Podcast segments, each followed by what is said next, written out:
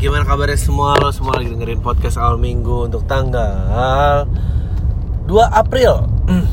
Eh 2018 I don't know what you, what are you guys doing sih masih dengerin ini. Em,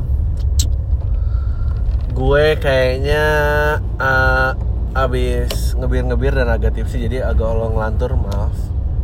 Em, kayak yang seperti gue sampaikan kemarin sebetulnya gue agak kesulitan untuk eh, melanjutkan ini karena satu gue lagi nggak dapat banyak tamu. Kedua gue kayak udah nggak punya banyak concern gitu untuk disampaikan. Akhirnya yang gue lakukan adalah gue mencari concern-concern baru itu ada di mana. Nah, akhirnya dalam pencarian proses concern-concern baru tersebut nyampailah gue di YouTube-nya Deddy Corbuzier. Eh, karena dia lagi rame ngatain artis alay, whatever fuck that is. Um, and then terus media jadi meliputi, oh ya Deddy Corbuzier said this. Kita harus wawancara semua artis Indonesia yang mungkin dimaksudnya alay. And then media-media wawancara eh, Ivan Gunawan, eh nggak tahu siapa lagi. Gue cuma lihat Ivan Gunawan lah pokoknya masalah nggak eh, ini sebetulnya saya kan eh, saya nggak terima dibilang artis alay karena saya itu artis rating bukan alay bla bla bla bla bla. Kayak gue gue nggak gue nggak gue nggak tahu ya. Eh, Deddy Corbuzier tuh ini awas ya kalau ada yang ada yang ngepost link ini nge-cc Deddy Corbuzier awas ya gue nggak mau dealing sama orang itu. Gue takut karena kayaknya gue cuma beda satu orang lagi gue kenal sama orang itu dan gue nggak mau kenal sama orang itu that guy anjing. Gue sih salut sih melihat konten vlognya. Kayak ini tuh obrolan dia bercermin gitu terus diomongin ke orang lain gitu. Maksudnya gue kayak like lu beneran mikir bahwa konten lu tuh jenius apa gimana sih? Ap- atau dia itu pendengar podcast awal minggu dan ngerasa kayak ya kalau podcast awal minggu terlalu holistik mungkin gue harus bikin sesuatu yang bisa direlate orang banyak which is menurut gue secara konten itu jenius. Tapi gue nggak tahu like I don't know. You saying stuff about like oh ya konten alay bla bla bla hukum piramida karena um, gue udah pernah membenarkan artis yang alay untuk menjadi berkualitas. Tapi dia balik ke alay karena uh, dia nggak tahan karena itu udah nature. Fuck terus dia ngomongin tentang uh, uh, uh, uh, marketing bahwa like you know pengguna sabun batang akan jauh lebih banyak dibanding you guys have to watch it sih. Menurut pengguna sabun batang akan gimana pun juga eh, akan jauh lebih banyak daripada pengguna sabun cair. Karena dalam piramida yang di bawah yang yang tidak teredukasi oke dia bilang nggak teredukasi sih. Dia dia even bilang eh, menyapa eh, eh, target marketnya itu adalah smart people which wow Eh, jauh banget ya apresiasi yang diberikan dari Corbuzier terhadap fansnya dibanding gue diberi eh, terhadap fansnya gitu yang gue sebut kolam tai. But you know gue rasa yang ngikutin gue nggak nggak nggak perlu pujian lah dari idolanya gitu. Maksudnya lo mendingan dipanggil gue sama gue kolam tai apa dipanggil Deddy Corbuzier smart people? Mah aku tuh smart people. Kata siapa? Deddy Corbuzier ah. Ah.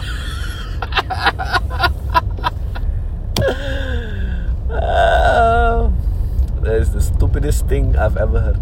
Uh, eh dia bilang kayak gitu. uh, sabun cair penggunanya akan jauh lebih banyak daripada sabun uh, sabun batang akan jauh lebih banyak daripada sabun cair karena sabun cair tuh pasti orang-orang yang ekonomi lebih atas lebih teredukasi bla bla bla. Which dia tuh sebetulnya lupa sabun yang paling mahal sebetulnya bentuknya batang lagi tapi bedanya itu handmade ya. Gue nggak tahu apakah dari Corbuzier di kelas ekonomi itu. Gue nggak boleh ngatain dari Corbuzier kayak gini gue tuh kayak nonton itu ya kayak anjing dia ngapain sih? Gue gue butuh orang kayak dia. Karena gue karena kalau kayak gue gue nggak sanggup bawa itu ke permukaan dan dia tuh sanggup kayak "Wah, wah, wah, wah, ini alay ini apa ini ini yang smart ini men. Dedi Dedi. Dia maksudnya tuh be honest aja gitu. Maksudnya dia sebagai pesulap aja nggak idealis gitu. Maksudnya dia dia berjalan dari pesulap and then jadi Wing Chun artis. Padahal fuck that um, and then bodybuilder eh kayak bodybuilder dulu lah. Terus um, ngeri image orang mukanya uh, yang tadinya uh, rambutnya gondrong letter M dan pakai shadow hitam-hitam terus rambutnya dia laser untuk nggak tumbuh lagi. I don't know why he did it. You know and then terus dia uh, operasi plastik hidung. Um, ya. Yeah. um, gue nggak tahu sih kenapa. I don't know why dia melakukan itu. Dia sebagai pesulapnya nggak idealis. Itu itu terus menjadi vlogger. Maksudnya come on lah. Terus lo mau ngejudge orang lain alay gitu? Come on. Nah, itulah sebanyak itulah waktu luang yang gue punya. Lo tau gak sih betapa banyak pesulap yang sebelah sama Deddy Corbuzier sekarang? Karena vlognya lebih laku daripada trik sulapnya ada. Gue kalau ketemu orangnya ya, like I don't I, I don't even know. I don't even know. Like gue even gak kebayang siapa orang yang suka sama dia cause, karena pemikirannya kayak gitu gue even gak kebayang fansnya yang bangga tuh kayak apa yang dipanggil smart people oleh. So jadi smart people what the fuck man um, gue tuh nggak pernah mau yang ke trash konten orang sebenarnya lagi you notice gue pasti nggak pernah berkomentar siapa. Tapi untuk Dedi ini gue harus berkomentar sih. Um, yeah I don't know like what like what is he set up to do gitu maksudnya. Um, sulap juga kagak berantem Wing Chun di MMA juga kagak maksudnya lu jadi vlog right come on and then lu juga judge Ivan Gunawan by being alay come on lah udah Do I have a problem with them? No. Gak lo. itu impersonation gue atas uh, Deddy Corbuzier. But you know, dia udah berevolusi jauh ya dari dari tatap mata saya itu itu ya so jadi smart people think oh, Jesus Christ. You came up that by your own apa disuruh orang lain? Ya 7 menit gue rambling tentang uh, Deddy um, ya itu tentang Deddy. It's fast like I I don't know. Buat gue banyak bukan konten norak sih gue nyebutnya konten konfrontatif maybe konten yang like in your face gitu. Gue cuma tahan dua orang sih. Maksudnya I think it, itu karena mereka cukup genuine ya gitu dengan uh, dengan dirinya dia yaitu ya DJ Gaby Vesta dan uh, Hotman Paris. I think dua orang itu is the real deal of you know like Gaby Gaby Vesta gue mau muji Gaby Vesta nih.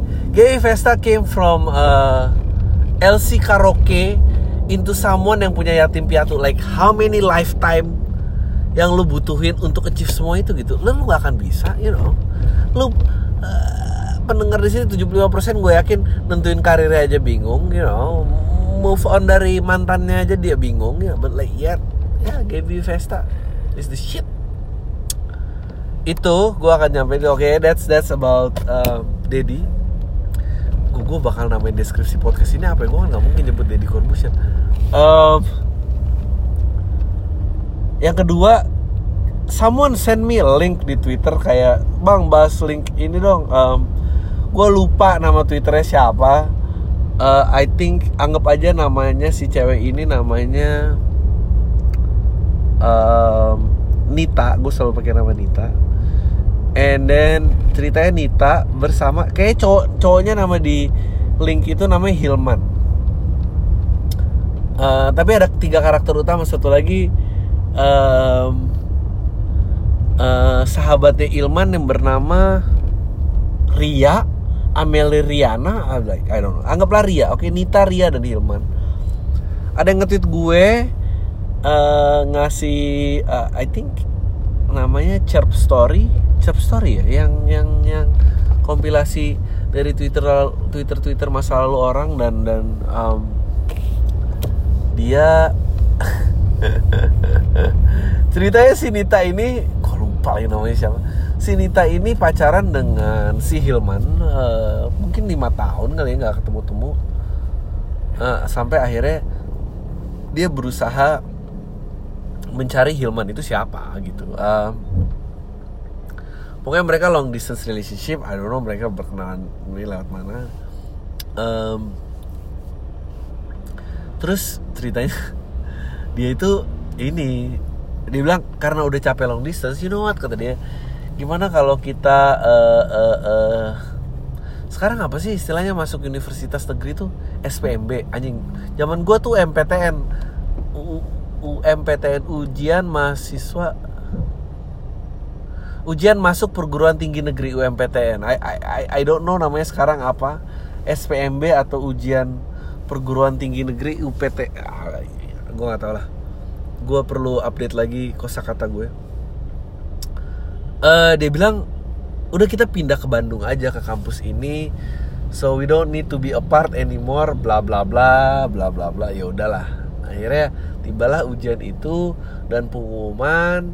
Terus dia bilang si cewek ini aku keterima di kampus ini kamu keterima nggak? Gitu. Dia bilang nggak keterima. Terus dia si cewek ini bilang ya masa gue mau jadi cewek yang memutuskan karena dia nggak keterima di perguruan tinggi yang sama? Ntar cewek macam apa? Gue ntar nggak dianggap sportif lagi. Nah terus nggak lama adalah um, si cowok itu bilang bahwa look ada dua orang di sana yang lolos dari SMA gue which is si Ria tadi atau siapa lah satu lagi lupa gue. Kayak namanya Billy atau apa gitu.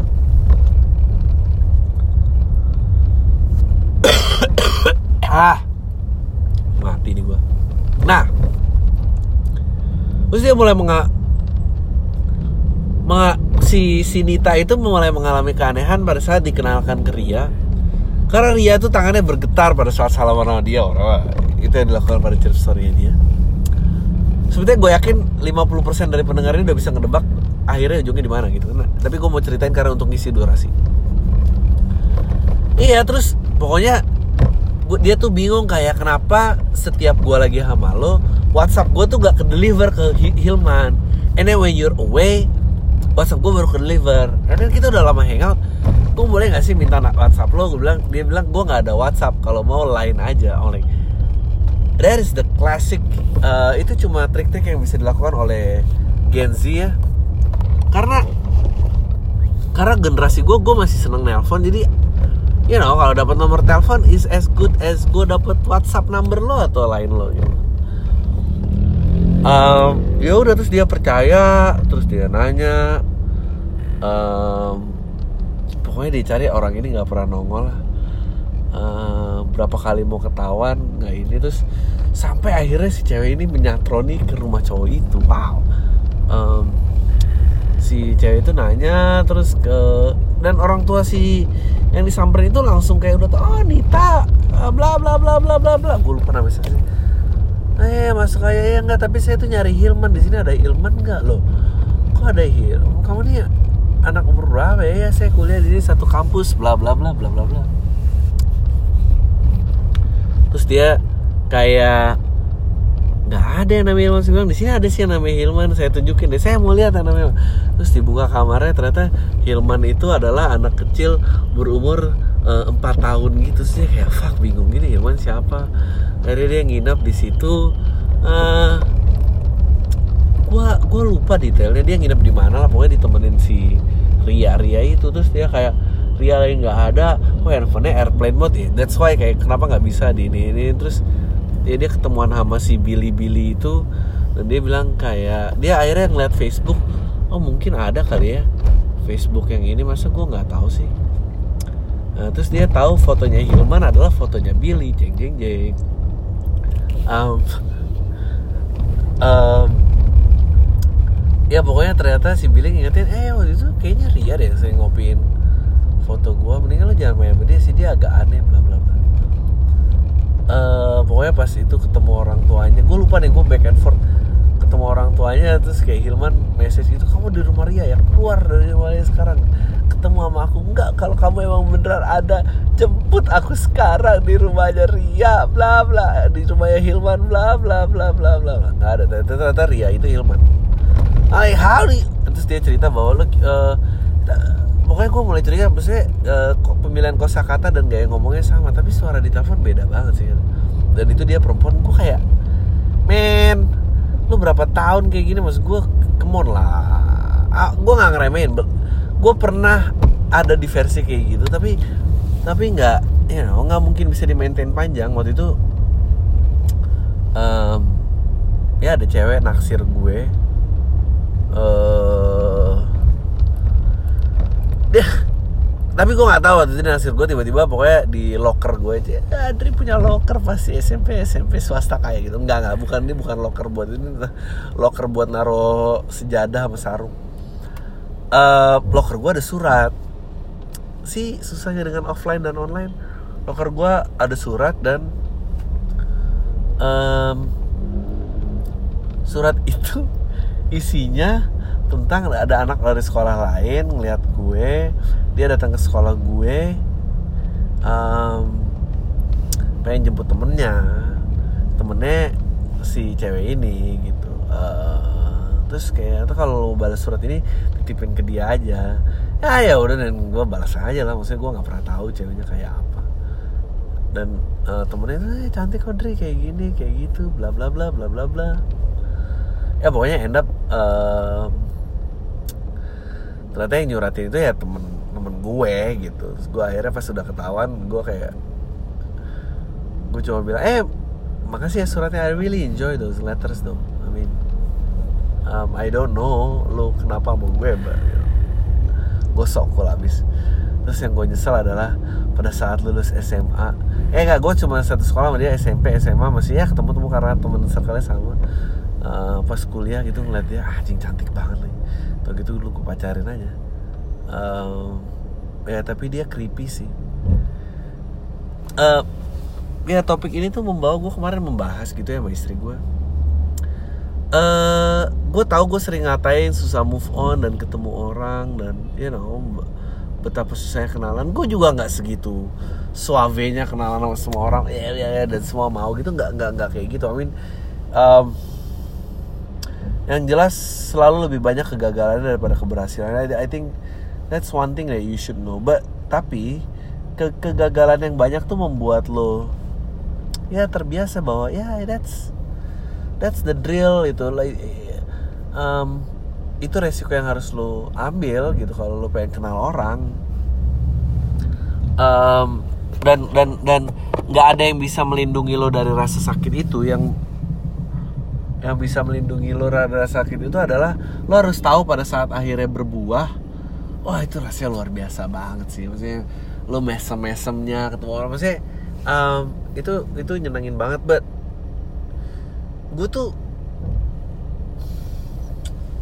gue tuh nggak pernah ada di pergaulan kalian di mana network tuh gede banget gitu. Maksudnya um, kayak misalnya istri gue atau mantan mantan gue atau mantan mantan istri gue semua tuh circle-nya bisa dihitung dengan ya lo either sekolah atau satu kantor atau dari klien atau temennya teman. Maksudnya eh, dunia tuh kecil pada saat itu. Eh, gue nggak jadi nggak akan pernah ada tuh kebohongan-kebohongan kayak huh, si Nita tadi gitu harus apa gimana. Ja- jadi jadi gue nggak bisa compare gitu. Eh, tapi gue masih lebih percaya dengan ya ketemu langsung hanging out you know di ulang tahun teman atau temennya. Teman karena ketemu orang yang preferensinya jauh juga lu akan bingung sendiri. Maksudnya misalnya kayak tadi gitu ada loh orang-orang yang menganggap kontennya Deddy Corbuzier tuh keren. Maksudnya da- dan kalau lu ketemu dan lu naksir tiba-tiba lu tahu ya menurut lu kamu siapa yang suka menurut kamu yang pinter di negara ini siapa? Aku sih suka banget komedian Adriano Kalbi tapi nggak ada yang tahu sih dia tuh kayak apa. Oh kalau aku suka Deddy Corbuzier sih. Aku subscribe loh. Kamu coba deh subscribe dulu dan lihat betapa pinternya. Lu ada what the fuck man atau sebaliknya dia juga kayak ngeliat anjing Adriano Kalbi ngelawak apa mau debat sih? Kan dia nggak ada yang tahu. Um, ya kayak gitu. Um, but you know like I think kenalan sih coba aja sih. Menurut gue at least kalau lo nggak berani kenalan at least lo harus berani tampil menarik atau ya cukup pede dengan diri lo aja. Karena kepercayaan diri sih yang maksudnya yang ngewarnain ruangan itu akan kayak akan bikin kayak oh ya ini orang lucu banget sih gitu. Um, dan apa dan segala macem. Um, tapi bakal banyak penolakan ya.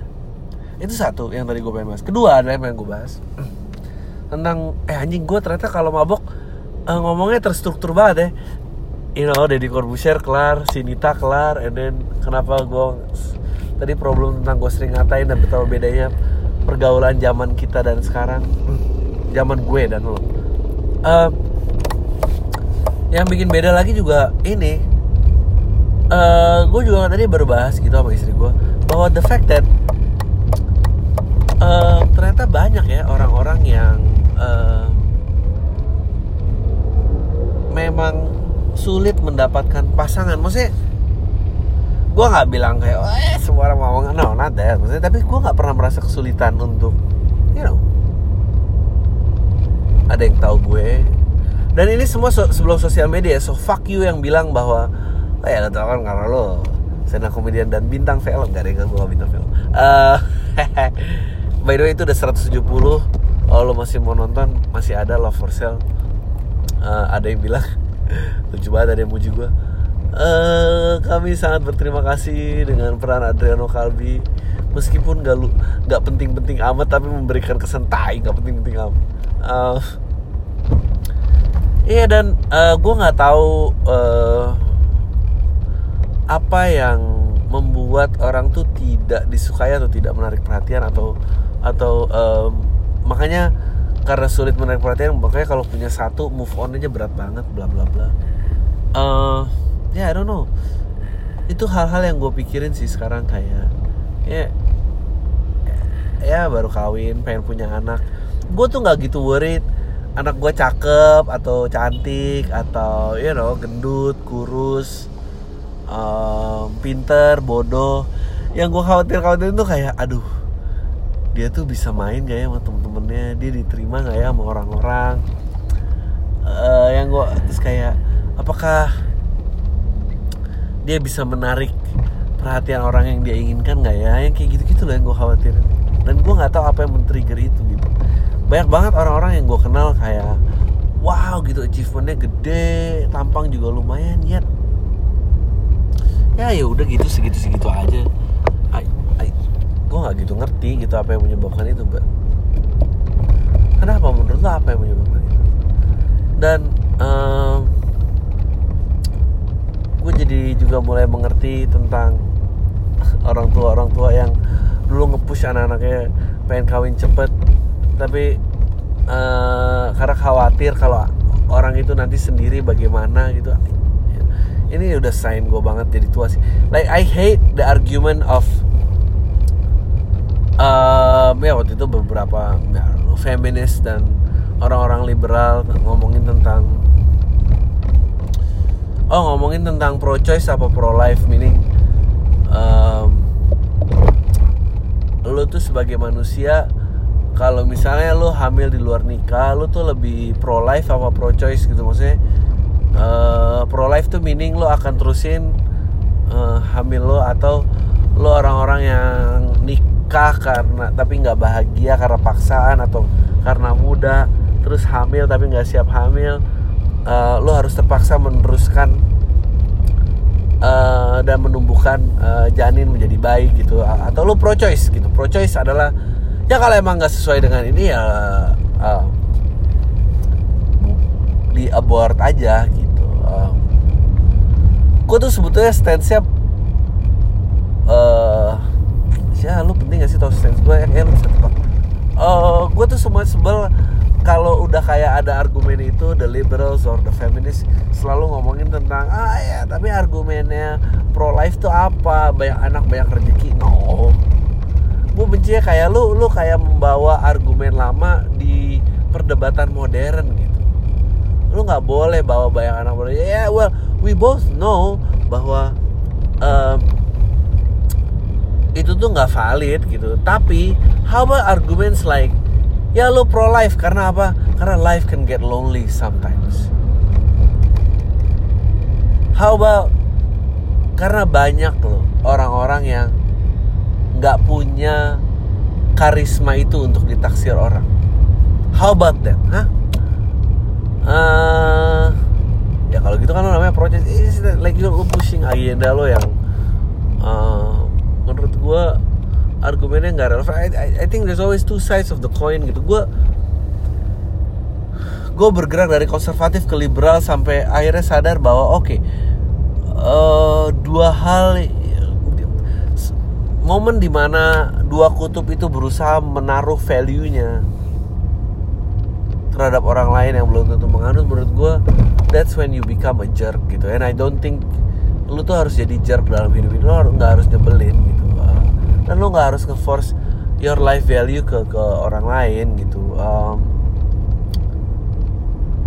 dude gue itu 34 gitu. Dan gue banyak teman di atas gue yang single. And it, it gets scary man gitu. Dan I, I I don't know how like sejauh apa pro choice tuh bekerja you know dalam memilih jodoh dan menentukan hidup bla bla bla bla you know kadang dan orang yang bertahan dalam marriage-nya pun uh, lo nggak bisa judge gitu. Karena lonely itu scary man maksudnya gue lo, lo harus ngerasain sih. Lo mungkin lo lo lo muda lo ngerasa invincible you know. You, you can make it anywhere at your own on your own gitu. Um, lo nggak perlu rely dengan banyak orang. Uh, ya tapi ternyata gue gue sekarang di umur di mana kayak eh you know.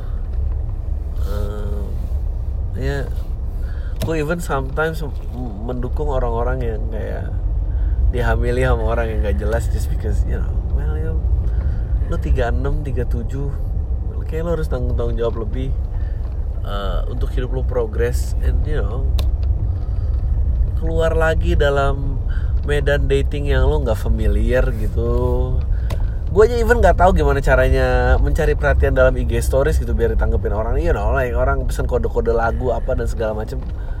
Um, yeah, I don't understand that shit like gue 34 nggak ngerti gimana yang 36 gitu maksudnya.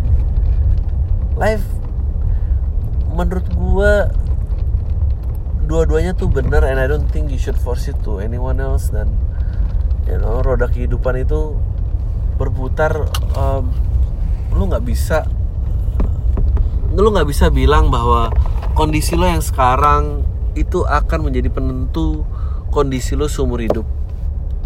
Gue punya teman kawin waktu itu MBA punya anak uh, ya sekarang sih cewek itu udah udah kawin lagi udah udah udah punya suami yang baru. Tapi at that time what's keeping her alive adalah anak yang dia dulu punya yang dari suami yang dia udah cerai gitu maksudnya lo nggak bisa nilai hidup kayak gitu men.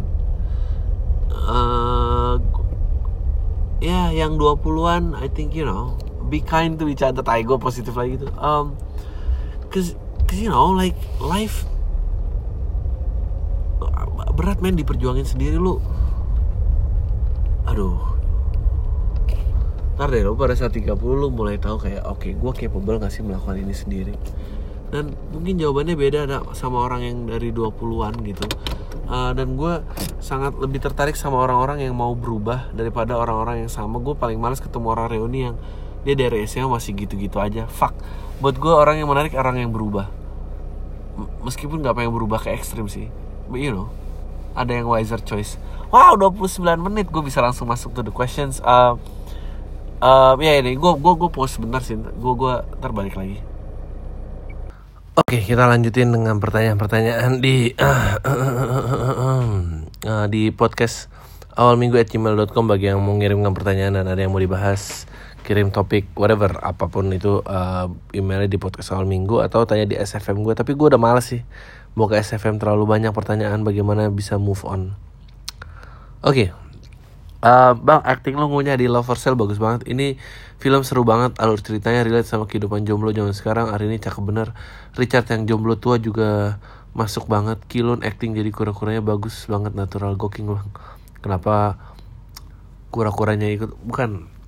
Namanya tuh kelun. Uh, gokil bang salut sama lo for sale uh, ya yeah, thank you. Oke. Okay.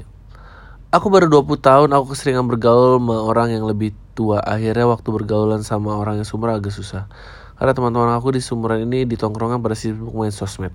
Menurut Bang Adri bagaimana? Sukses terus buat Mam. Uh, menurut gue lu nyebelin dan dan lo sok bijaksana. Uh, dude, gue dulu kayak lo dan gue menyesal. Uh, dalam hidup kayaknya nggak perlu ada yang lu skip ya. Dinikmatin aja pada masanya ini karena lu kayak berusaha ngeber yang tua gitu ya mereka udah ngelewatin and then uh, lu menjadikan pilihannya mereka sebagai pilihan hidup lo. Dan belum tentu kalau lo jalanin hidup lo sesuai umur lo belum tentu belum tentu uh, lo mengambil jalan itu gitu. Maksudnya jalan yang mereka ambil tuh berdasarkan um, salah bener hidup mereka pada saat itu gitu. Jadi why? Kenapa lo buang-buang hidup kayak gitu? Um, yeah you can be better than them. That's all I'm saying. Oke, okay, um, thanks uh, podcastnya udah nemenin gue kalau lagi jalan berangkat atau pulang kantor. Tapi hari ini ini otak gue mulai berisik.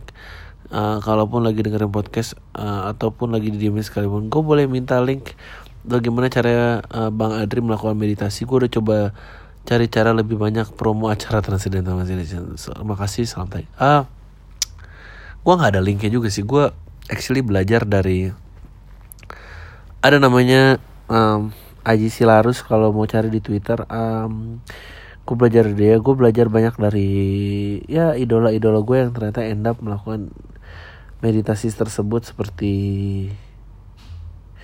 Gary Shandling atau Jerry Seinfeld.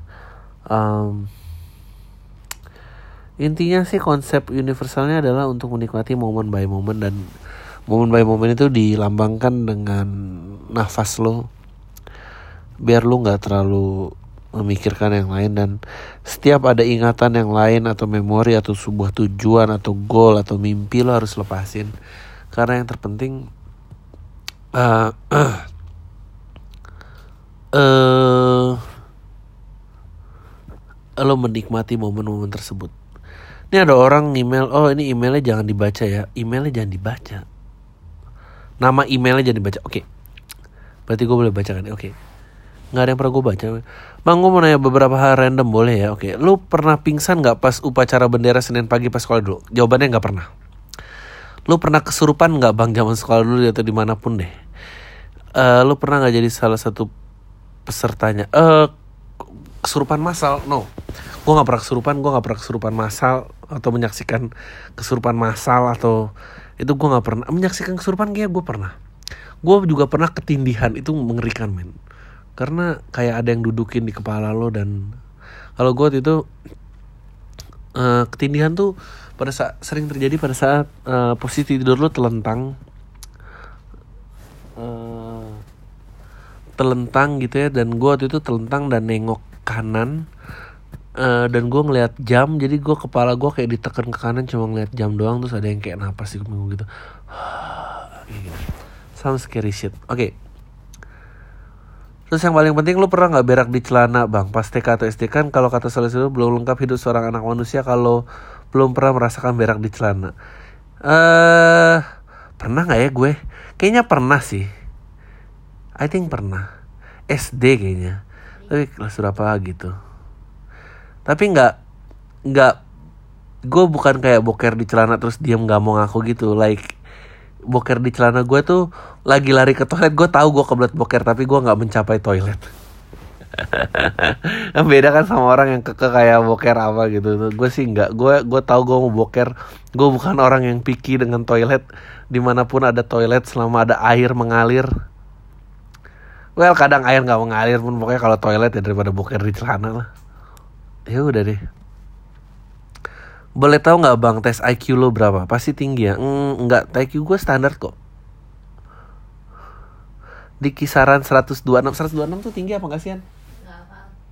Ya enggak sih. Gue nggak tahu IQ gue berapa Gue udah lama nggak tes IQ Oke terus hasil tes political compass lo apa? Lo ada di spektrum apa? Han political compass aku apa ya Han? Apa katanya? sosialis? Ya? Nggak seru ya 16 personality MBTI aku apaan? Ya aku juga gue juga nggak hafal. Eh M pokoknya gue judging introvert. Apalah lupa gue. Bang cowok kan selalu diasumsikan buta warna. Lu sendiri bisa bedain beda warna nggak like shocking pink atau hijau toska? Ya bisa lah kalau shocking pink hijau toska mah jauh. Peach jauh bisa. Biru navy. Mauve. What? M A U V E. Mauve. Fuchsia, fuchsia tuh apa? Fuchsia tuh coklat ya? Enggak itu pink yang agak ungu, agak magenta tapi pink gitu. Eh, mauve apa mauve? It's like lilac but Lilac tuh apa? brownish. Lilac Oh, like brown. Very, very light purple. Magenta kaki no, ini. no, very light purple. Oke. Agak Mungkin light gitu. pro mungkin mauve dan fuchsia gue nggak bisa bedain. Magenta gue bisa bedain magenta ungu tua gitu kan. Kaki gitu. Oke. Bang menurut lo awalnya orang bisa nyiptain warna baru pertama kali gimana kan awalnya mulai dari apa yang di alam. No. Ya semua warna ada di alam dong. Nggak ngerti gua. Bagaimana menurut lo awalnya bisa nyiptain warna? I don't think people create colors. I think people see colors and then namain. Oke. Bang orang-orang selalu bilang Indonesia adalah negara patriarki. Emang contoh negara yang nggak patriarki itu siapa sih bang? That's the funniest question. Ya. Ah, Skandinavia. Skandinavia mungkin nggak nggak nggak patriarkal ya. Hmm, Sumatera Barat juga nggak patriarkal. Apalagi ya? Country memang nggak patriarkal. Siapa lagi ya? Eh, Iya paling cuma dua negara itu Inggris patriarkal, Amerika patriarkal, Belanda patriarkal. Belanda mungkin enggak sih. Inggris sudah mulai enggak karena Queen Elizabeth kan sebetulnya keturunan perempuan dari raja itunya kan. Jepang juga udah nggak segitu patriarkalnya karena kaisar terakhir memiliki anak perempuan dan anak perempuannya melolo- mengikuti jalur rajanya kan. Nama keluarganya kan. Oke. Bang, cowok tuh kayak cewek nggak sih bang dalam hal ada elemen dalam dirinya ayahnya yang dia inginkan be- besok ada di suaminya, hah? Kalau cowok look up ke nyokap, eh no, gue gue sih nggak tahu ya. Eh gue sih nggak berharap. enggak sih gue nggak berharap sih, maksudnya istri gue mirip ibu gue gitu enggak sih? I don't know, gue I don't have that relationship with my parents, gue nggak punya hubungan itu. Eh, dan gue juga nggak suka mengencani perempuan yang kalau gue mewakili ayahnya gitu aneh menurut gue kayak gitu lah. Bang terus lo ada nggak cara didik atau pola asuh yang diterapin ke orang tua lo yang lo pengen lo terapin besok ke anak lo? Istilahnya warisan pola asuh. Well gue nggak pengen sekeras orang tua mendidik gue sih tapi ada beberapa kekerasan kekerasan yang menurut gue diperlukan sih Em, gue sih nggak mau secuek orang tua gue tapi gue kayaknya nggak mau jadi orang tua yang terlalu care juga nih gue pengen agak cuek-cuek juga sih. Kayak ya udah biar aja dia ngelanjutin di dunia sendiri gitu. Gue nggak tahu orang tua gue melakukan itu dengan sadar ke gue apa enggak yang jelas. Ah tapi enggak sih per- gue gue berada di dunia sendiri juga eh, melalui eh, struggle yang panjang gitu Oke banyak ya nih tapi karena gua nggak ada konten juga. Terus bang gue mau nanya tante-tante gengges yang lu suka nanya kapan kawin pas acara kumpul keluarga gitu kalau nggak brojol-brojol umurnya 40-an plus plus bang mereka juga pernah ngalamin umur 20-an kayak kita nggak ya? Harusnya mereka tahu dong gak enaknya di posisi kita ditanya kapan kawin itu sih. Tapi kenapa mereka tetap nanya nih bang segitu ignorance-nya kan wah gue dulu bilang ignorance tapi setelah gue pikir-pikir terlalu banyak orang yang memiliki poor social skill gitu ya. Uh, memang itu caranya connect ya. Nggak tahu dia nggak mungkin nanya sosial media lo apa? Interest lo apa? Ya kira-kira menjadi common ground aja. Tanpa lo sadar lo pernah nggak bang jadi bagian orang guys? Nggak pernah sih. Uh, gue nggak pernah. Apa ya nggak melakukan itu karena gengges gengges wah gue ngeledekin itu ke teman-teman gue yang yang usia udah kawin sih. Gue gue nggak pernah melakukan itu ke saudara gue. Mau nanya foto priwet fungsinya apa dan lu sendiri melakukan? Gue melakukan karena waktu itu nggak ada foto sama sekali tentang pernikahan gue. Jadi paling nggak ada identitas. Eh ini kawinan Adri lo udah itu doang sih. Apakah cowok kalau udah nikah bakal menghapus file, file koleksi file bokepnya secara kalau dihapuskan sayang udah dikumpulin capek-capek tagline tapi kalau disimpan juga buat apa? Nanti ketahuan bini berabe diomelin. Plus kapan juga mau ditontonnya nggak mungkin dong bawa-bawa laptop kamar mandi. Um, gue sih udah ngebuang koleksi bokep gue tapi gue nggak tahu apakah itu gara-gara nikah itu satu kedua.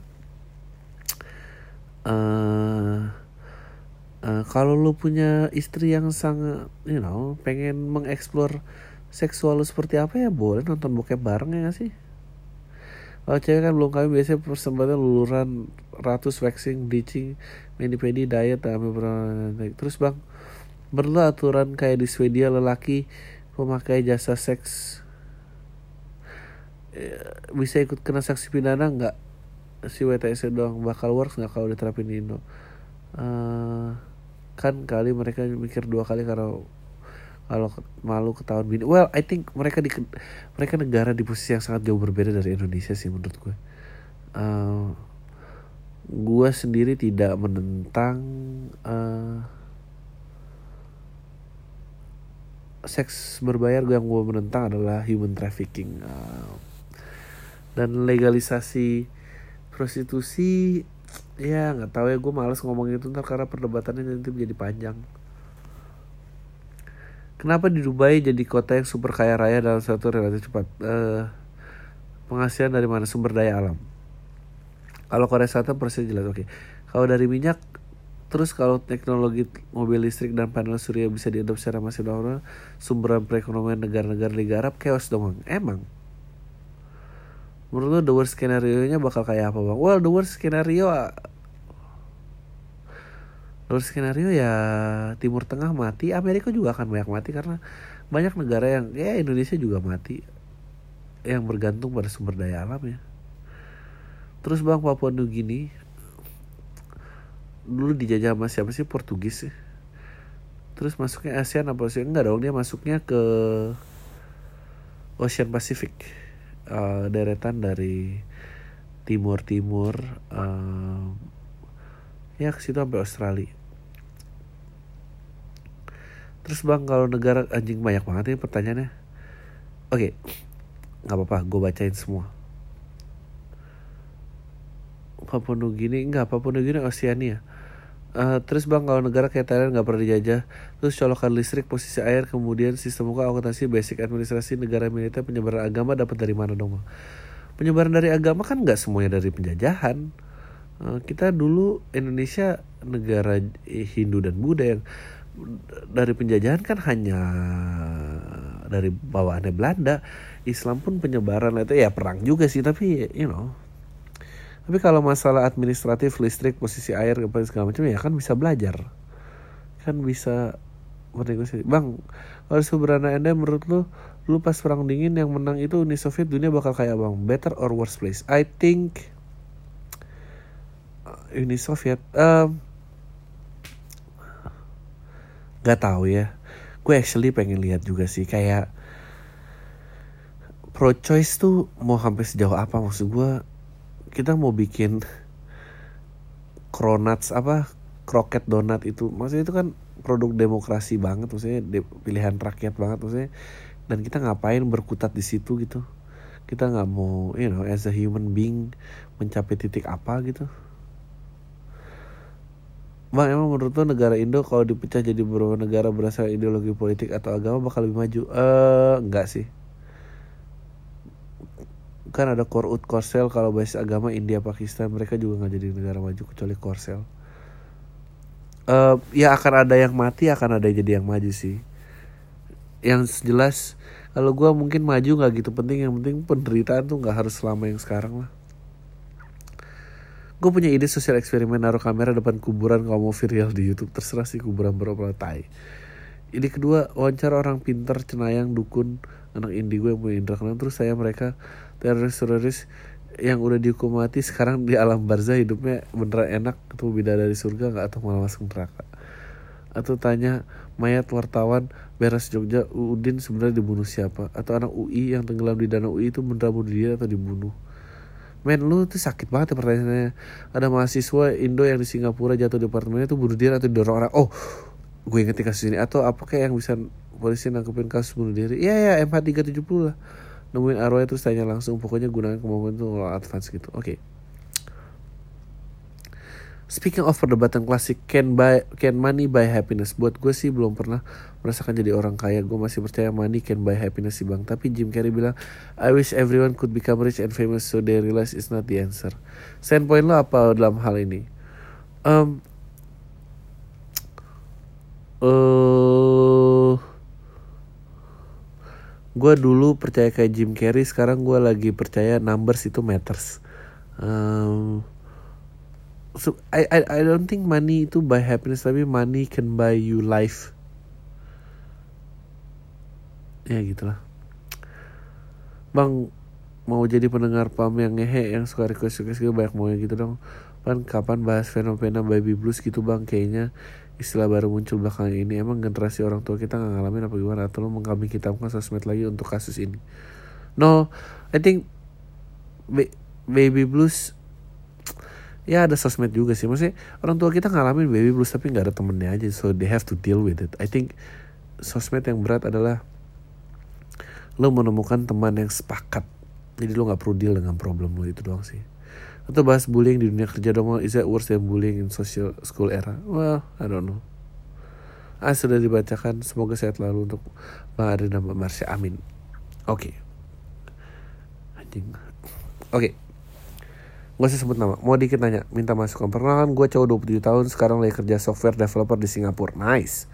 Sebelumnya kehidupan gue lumayan lempeng-lempeng aja. Gue lulus cepet dengan nilai lumayan baik dari salah satu institut teknologi negeri di Indonesia Habis itu gue langsung dapat kerja lumayan di Jakarta Waktu itu gue juga punya cewek yang gue anggap ideal untuk jadi istri Tapi dia masih kuliah dan lulus lebih lambat 2 tahun dari gue Everything fine till she graduated. Setelah dia lulus dia pindah ke Jakarta juga buat kerja. Sikapnya mulai berubah. Gak ada hujan, gak ada angin dia berubah penampilan dan mulai berhijab. Dan dia juga garisnya kalau gue gandeng-gandeng tempat umum. Oh shit.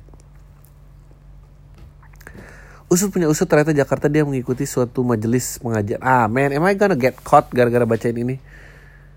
Dan masih saya partai organisasi partai. Ah, Oke. Okay dia juga bilang kita nggak usah pacaran dulu sampai gue siap ngelamar dia sampai sini gue masih oke okay persiapan segala yang ngelamar dia dari pernak pernik sampai gue pesen cincin juga tapi gue bilang kalau gue nggak mungkin ngelamar kalau dia dalam waktu dekat karena bokap gue baru meninggal ya mungkin satu dua tahun lagi tapi perlahan-lahan dia makin menjauh kalau gue tanya dia pasti jawab nggak apa-apa kok nanti kita kalau sudah nikah jadi dekat. Sikapnya tambah aneh puncaknya pas rame-rame pilkada itu. Kebetulan gue lagi ditugaskan ke Singapura dan musim demo angka cantik itu bang. Eh ternyata cewek gue ini ikut demo-demo itu dia bahkan ikut mengorganisir masa. Gue tahu dari temu IG teman-teman dia. Gue langsung telepon gue nggak marah sih gue cuma nanya, alasannya apa. Eh dia emosi bilang kalau kita bukan mahrum dan gue nggak punya nah hak untuk nanya-nanya well sebetulnya dia bener sih tapi basisnya aja salah. Abis itu gue coba sabar gue bilang kalau nanti gue pulang ke Indo gue bakal ngelamar dia. Dia bilang dia nggak mau kalau harus ikut ke Singapura. Padahal ketika itu gue dapat kesempatan pindah untuk jadi head office kantor baru gue yang di Singapura. Bakal di situ bantu untuk PR-nya. Oke waktu itu gue benar-benar sayang ke dia. Gue tolak tawaran kantor. Oh no. Gue balik lagi ke Jakarta tanpa bilang ke dia rencana mau bikin surprise itu. Oh shit gue telepon dia rencananya kasih kejutan Jakarta. Sekalian ajakin makan malam dan gue lamar dia. Pas gue telepon justru gue yang terkejut. Dia bilang kebetulan kamu telepon. Aku mau ngabarin minggu depan aku nikah. Nanti malam aku lamaran. Jantung gue rasa mendidih mendadak. Ternyata dia dilamar oleh ustadz dia. Oh shit. Ustadz dia yang ngasih saran buat gak pacaran sama gue dan gak pegang-pegang sama gue dia menerima itu karena orang tuanya senang sama tuh ustadz. Padahal gue udah bela-belain buat nolak tawaran naik jabatan di kantor. Gue udah terlanjur pesen cincin yang gak murah gue udah terlanjur ngasih oh keluarga di kampung. Oh shit. Ah. Sekarang gue benar-benar trauma dengan hubungan serius dengan cewek bang. Sekarang kalau deket dengan cewek cuma buat seneng-seneng aja dugem mabok lanjut ke hotel sekitar gitu-gitu aja nggak pernah sampai baper-baperan. Nice! Nice. Oh yeah I think you're dealing with it I guess. Gue jadi susah banget buat buka hati buat nerima orang lain bang. Rasanya kalau deket sama cewek sekarang cuma nafsu aja nggak seperti waktu itu sama dia Padahal nyokap gue udah ngarepin buat nikah Gimana nih bang? Setidaknya gue bisa build relationship yang serius. Ya bisa aja men. Oh ini tuh dua Ninggalin apa yang lu pegang sekarang. Dan gak akan sama lagi Masa sih lu dua kali Sama cewek yang dicolong ustad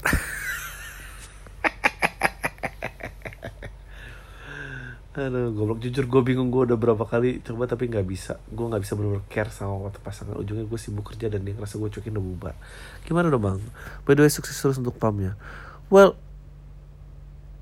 iya berkorban lah. Ya lu harus care lah. Gimana sih? Ya stop kebiasaan. You, you know what?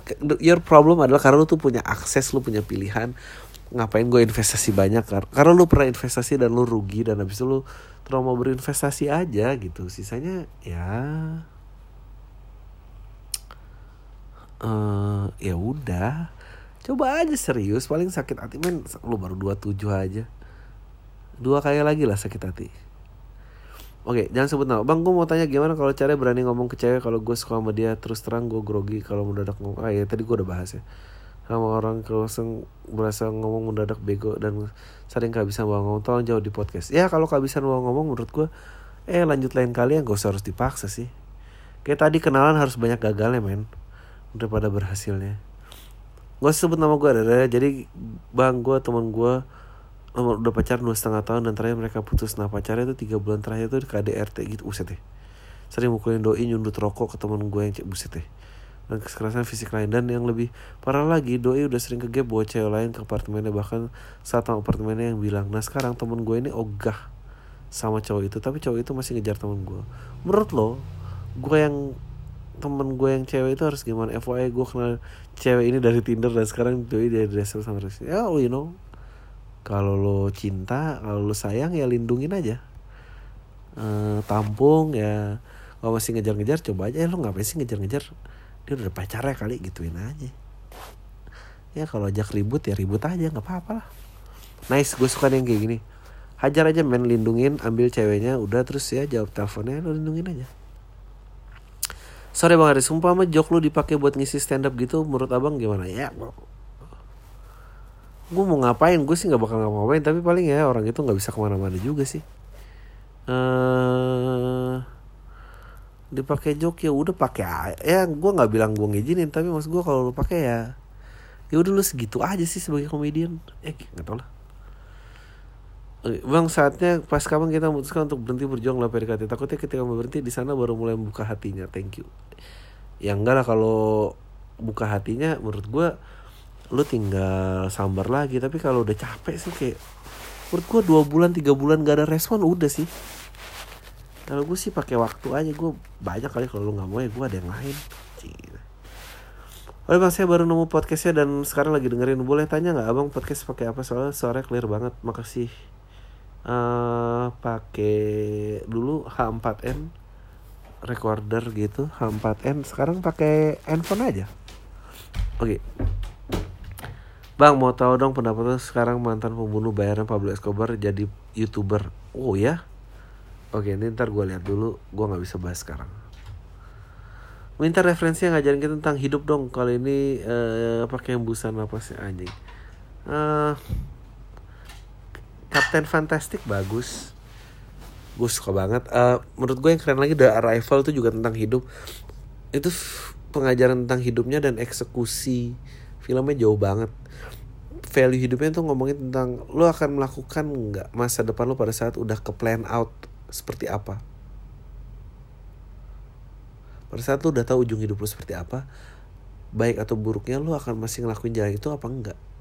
Tapi dibikin seolah-olah tapi eksekusinya itu pendaratan alien. Wah, keren banget men film itu. Oke. Bang boleh nonton rekomendasi film atau TV series dokumenter juga boleh. Kemarin baru nonton Icarus tentang skandal Olimpiade keren banget. Eh uh, apa ya gue sering ngomongin ini. Ya tadi film udah series. Do you, watch, you guys watch Breaking Bad? Better Call Saul uh, Sherlock uh, gue suka Transparent tapi itu di Amazon. Gue suka Black Mirror gue suka Han yang cowboy itu apaan?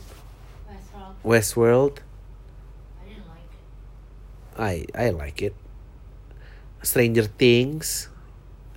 Menurut abang tokoh politisi Indonesia yang di Twitter cenderung mencapaikan opini supaya dapat sensasi gitu kira-kira mirip kayak trik yang sering dipakai dokumenter Get Me Roger Stone gak ya? Iyalah, mirip banget. Karena kalau nggak salah di dokumenter yang disampaikan bahwa benar salahnya opini si Roger Stone bukan prioritas tapi gimana usaha kampanye dia untuk semakin memperburuk asumsi masyarakat terhadap lawan politiknya. Iya, that's true. Lo nonton Roger Stone bagus. Yaudah itu aja ya guys. Oh, uh, happy Easter everybody. Tayo semua. Deh.